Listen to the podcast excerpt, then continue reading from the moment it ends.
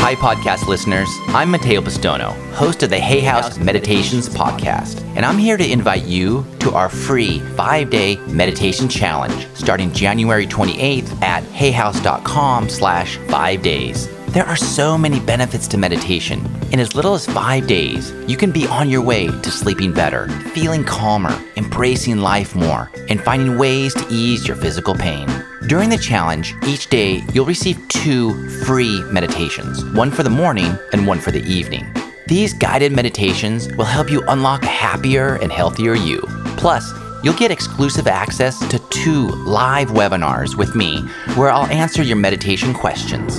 And best of all, you'll be joining a like-minded, supportive community, making the commitment to change their lives by building a meditation practice that brings meaningful results. Whether you're brand new to meditation or a seasoned meditator, I really hope you'll join us starting on January 28th. Go to hayhouse.com/5days to join now and download a free PDF where I share 5 ways to boost your meditation practice. That's hayhouse.com/5DAYS. I just wanted to talk for a few minutes before we take calls this morning about something called calls. Only they're not phone calls; they're callings that I think that we received. And you know, as I wrote, I can see clearly now. There were many examples in there as I reviewed the significant moments and times and things in my life in which I just felt a very, very powerful calling. One of those times was when I was at my father's grave in 1974. It was probably the most significant moment of my life. And I went down there because I was angry and I wanted to, just yell at him and piss on his grave. I had all of these horrible thoughts about him because I was just so full of rage about him. And I did all of that, except I didn't do the pissing on his grave, but I did. I might as well have. The way I was talking, I was just filled with anger and so on. And I got back into the car and I started to drive away. And then something called me back, and it was just one of those moments, one of those things in our lives. And I think the reason I'm saying this is because everybody out there has these kinds of experiences where they get something, an idea is placed into them, and then and that idea turns into a desire, and then the desire, you have many choices: do I follow through on it or do not follow through on it? And these desires are not placed there by our what I call our personal self. Which, because our personal self isn't capable of even having a thought. We don't even know what a thought is, where they are. Our personal self just is whatever the senses can do. The eyes, the ears, the nose, and so on. Our 5 senses are pretty much dictate everything in our life. But there's an impersonal self that's within each and every one of us. I always use it in my talks to say if you look at your fingernails, there's some invisible intelligence within you growing your fingernails. Try some night to just say to them, look, I'm tired of you growing every single day. I've got to cut you. I've got cuticle problems, and I'll just stop growing.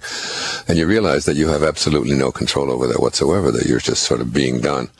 And the same, and any time you walk by a person, even a stranger, and if you ask yourself, because I've done this my whole life, trying to figure out, how am I connected to that person that I don't even know? How can I possibly be connected? Because our mind tells us that in order to be connected, there has to be a wire, or there has to be something that I can see that connects me. But the idea that we're all connected to each other, and one of the ways I see myself as connected to strangers is to realize that whatever force that is growing my fingernails is growing theirs as well. And every fingernail on the planet is all being grown by this impersonal self that is allowing every heart to beat and and the hair to grow on our bodies and all of the things that are taking place within us, so that this invisible intelligence is there, and it's responsible for all of the ideas that are placed into our mind, this impersonal part of us, this non-local part of us, and it's responsible for every desire that we have. And when a desire goes from an idea to a desire, and then it goes into something called a burning desire. A burning desire is a desire that it's like having an inner candle flame that never flickers, though the worst might go before you. It's something that is inside of us. We think it's inside. Science has now proven that it's just inside and outside aren't even concepts that exist in a non-local universe. It's just all one.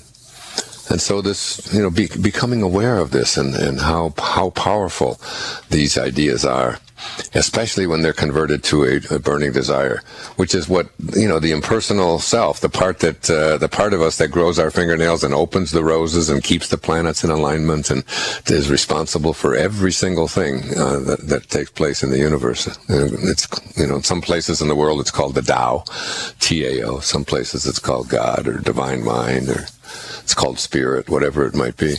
And that day in the 30th of August and Friday afternoon in 1974, I had an internal burning desire to go back to my father's grave, and I took my seatbelt off, parked the car back in park, walked back over there, didn't know why, but it was in those moments that my life turned around. It was when I said, from now on I send you love instead of hate.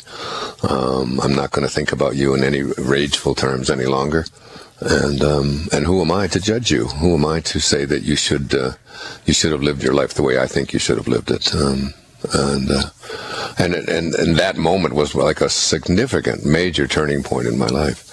That everything just started to shift. I gave up alcohol right after that. I was overweight. I began running and exercising. I began taking care of myself in a much better way. My relationships changed. I was in a terrible relationship that wasn't working, and that all ended. And I, met my wife, and all of these children came after that.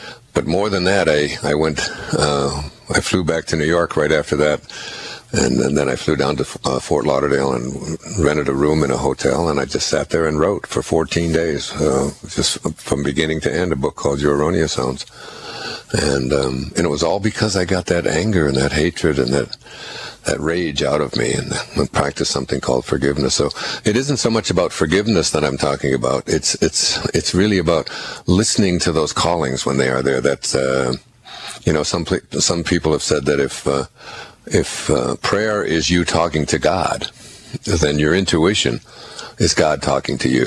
It's that source, that impersonal self saying, this is what you signed up for. This is what you're here to do. Here's an opportunity for you. You're going to keep going straight, or you're going to make a right turn, or you're going to make a U-turn, or you're going to go in another direction that interior-wise you've been thinking a lot, but have let other people's ideas about what you should or shouldn't be doing dictate to them. And then a couple of years later, I was on I was on the Long Island Expressway, and I was heading to the university, and I was up for tenure. Tenure meaning that I would have a full-time job for the rest of my life, guaranteed.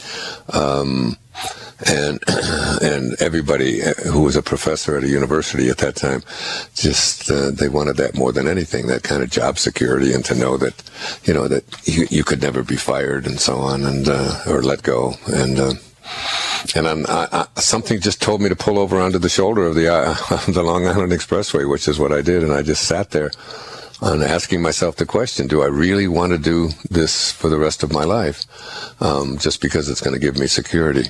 And I thought to myself, I've heard it said that, there are some people who live 90 years or 100 years, and there are some people who live 1 year 100 times. They're doing the same thing over and over and over.